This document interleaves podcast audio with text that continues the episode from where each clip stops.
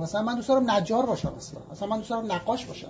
ممکنه خیلی هم بگن نقاش مثلا لولش پایین‌تر از جراحه، مثلا دارم میگم، ولی من بتونم توی اون جایی که دوست دارم قرار بگیرم. و این کاملا درسته، چون اساس یک جامعه سالم اینه که هر کسی اون کار رو بکنه که دوست داره، براش ساخته شده. میشه یه جامعه سالم. شما تو کدوم ارگانیسم دیدین که یه عضوی بیاد یه کار عضو دیگر رو بکنه؟ مثلا قلب شما بره کار کلیه رو انجام بده، کلیه بیاد کار کبد رو انجام بده. یه چیز مسخره است. کلیه ساختارش اینه که اون شکلی عمل کنه و این کاری که ما با آدما میکنیم. ما با بچه‌مون مثلا بچگی میگیم برو دکتر شو، برو مهندس شو، برو فلان شو، در صورتی که بچه اصلا ممکنه بخواد یه مسئله دیگه ای رو بره. ممکنه ژنتیکش، ساختارش، عواطفش، ساختمان مغزیش و هر حال چیزی که دوست داره اصلا یه مسیر دیگه ای رو تقاضا کنه. مثلا ممکنه که یه نقاش خیلی خیلی موفق باشه، لذت ببره. میگه نه مثلا نقاش پول نداره.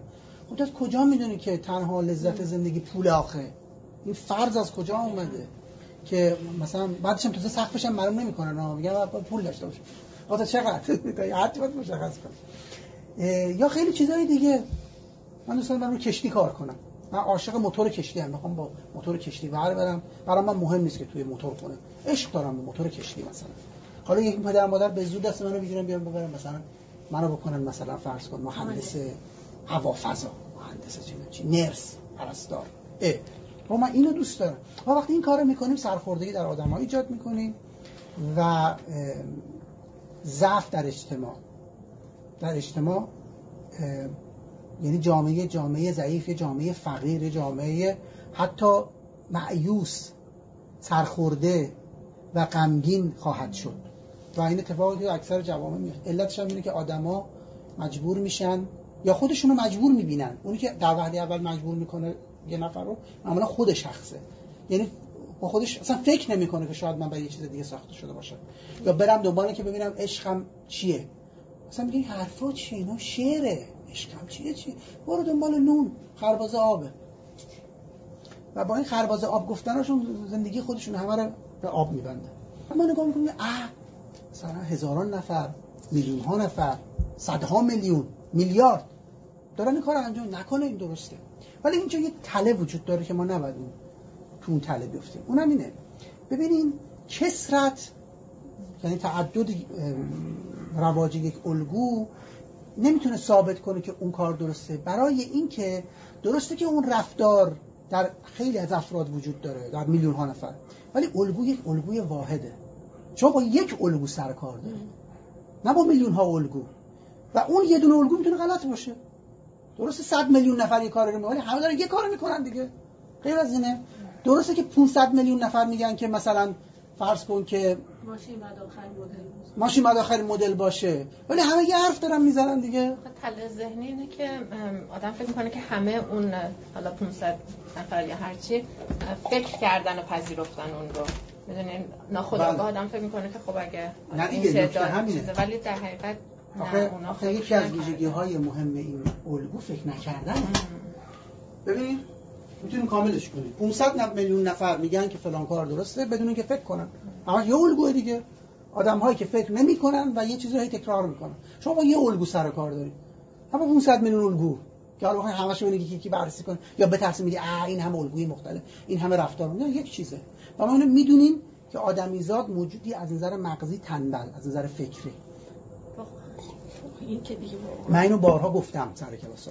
در روانشناسی میگن ما آدم‌ها ممکنه از نظر مالی خیلی سخاوتمند باشیم، مثلا تو بخشیدن پولمون به دوستانمون، به خانوادهمون. از نظر وقت واسه دیگران وقت بذاریم، کمک کنیم، سخاوتمند باشیم. از نظر انرژی. ولی از نظر فکری خسیس ترین موجودات عالمه. یعنی ما نمیخوایم فکر کنیم. البته فکر زائد میکنین کلا هم. آره دیگه، من فکر رو تعریف کردیم اینجا دیگه. بله گفتیم ما، یادتونه گفتم فکر افقی، فکر عمودی. منظور ما منظور از ما از منظور ما از فکر تأمله، اندیشه عمیقه، چرایی رو پرسیدنه، نقد کردنه. وگرنه از این فکر به اون فکر و از اون فکر به اون فکر جهیدن مغز مثل آب دزدک، این که فکر محسوب نمیشه. منظور ما از فکر فکر عمیقه، فکر فلسفیه. حالا حتی در شکل خیلی ساده شو، حتما نمیخواد اسمش فلسفه ورزی باشه، ولی این کارو نمیکنیم ما آدما.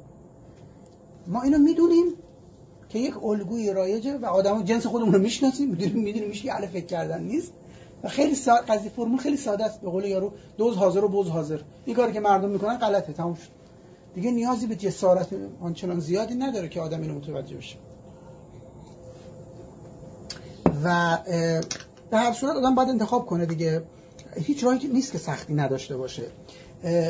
خلاف سیل شنا کردن سختی داره، با سیل شنا کردن هم سختی داره، چون ممکنه مغزت بخوره به یکی از این سنگایی که سیل داره تو رو میبره. مغز همه هم میخوره، خب متوجه نیستن یا اهمیتی نمیدن یا براشون عادی شده دیگه و و میسوزن مردم توی این الگوها، توی این شیوه های کهنه قالبی. آدم‌ها هویت واقعی خودشون رو از دست میدن، ویژگی هاشون مستحیل میشه، از بین میره، هم خودشون هم خانواده‌شون، هم خودشون هم اطرافیان که آره دیگه حالا تحت تاثیر قرار دارن و اون خود واقعیشون هیچ وقت شکوفا نمیشه، خفه میشه، کوتوله میمونه، سرخورده میشه و بعد بازم متوجه نمیشن. چرا؟ چون سرخوردگی هم یه چیز عادی شده.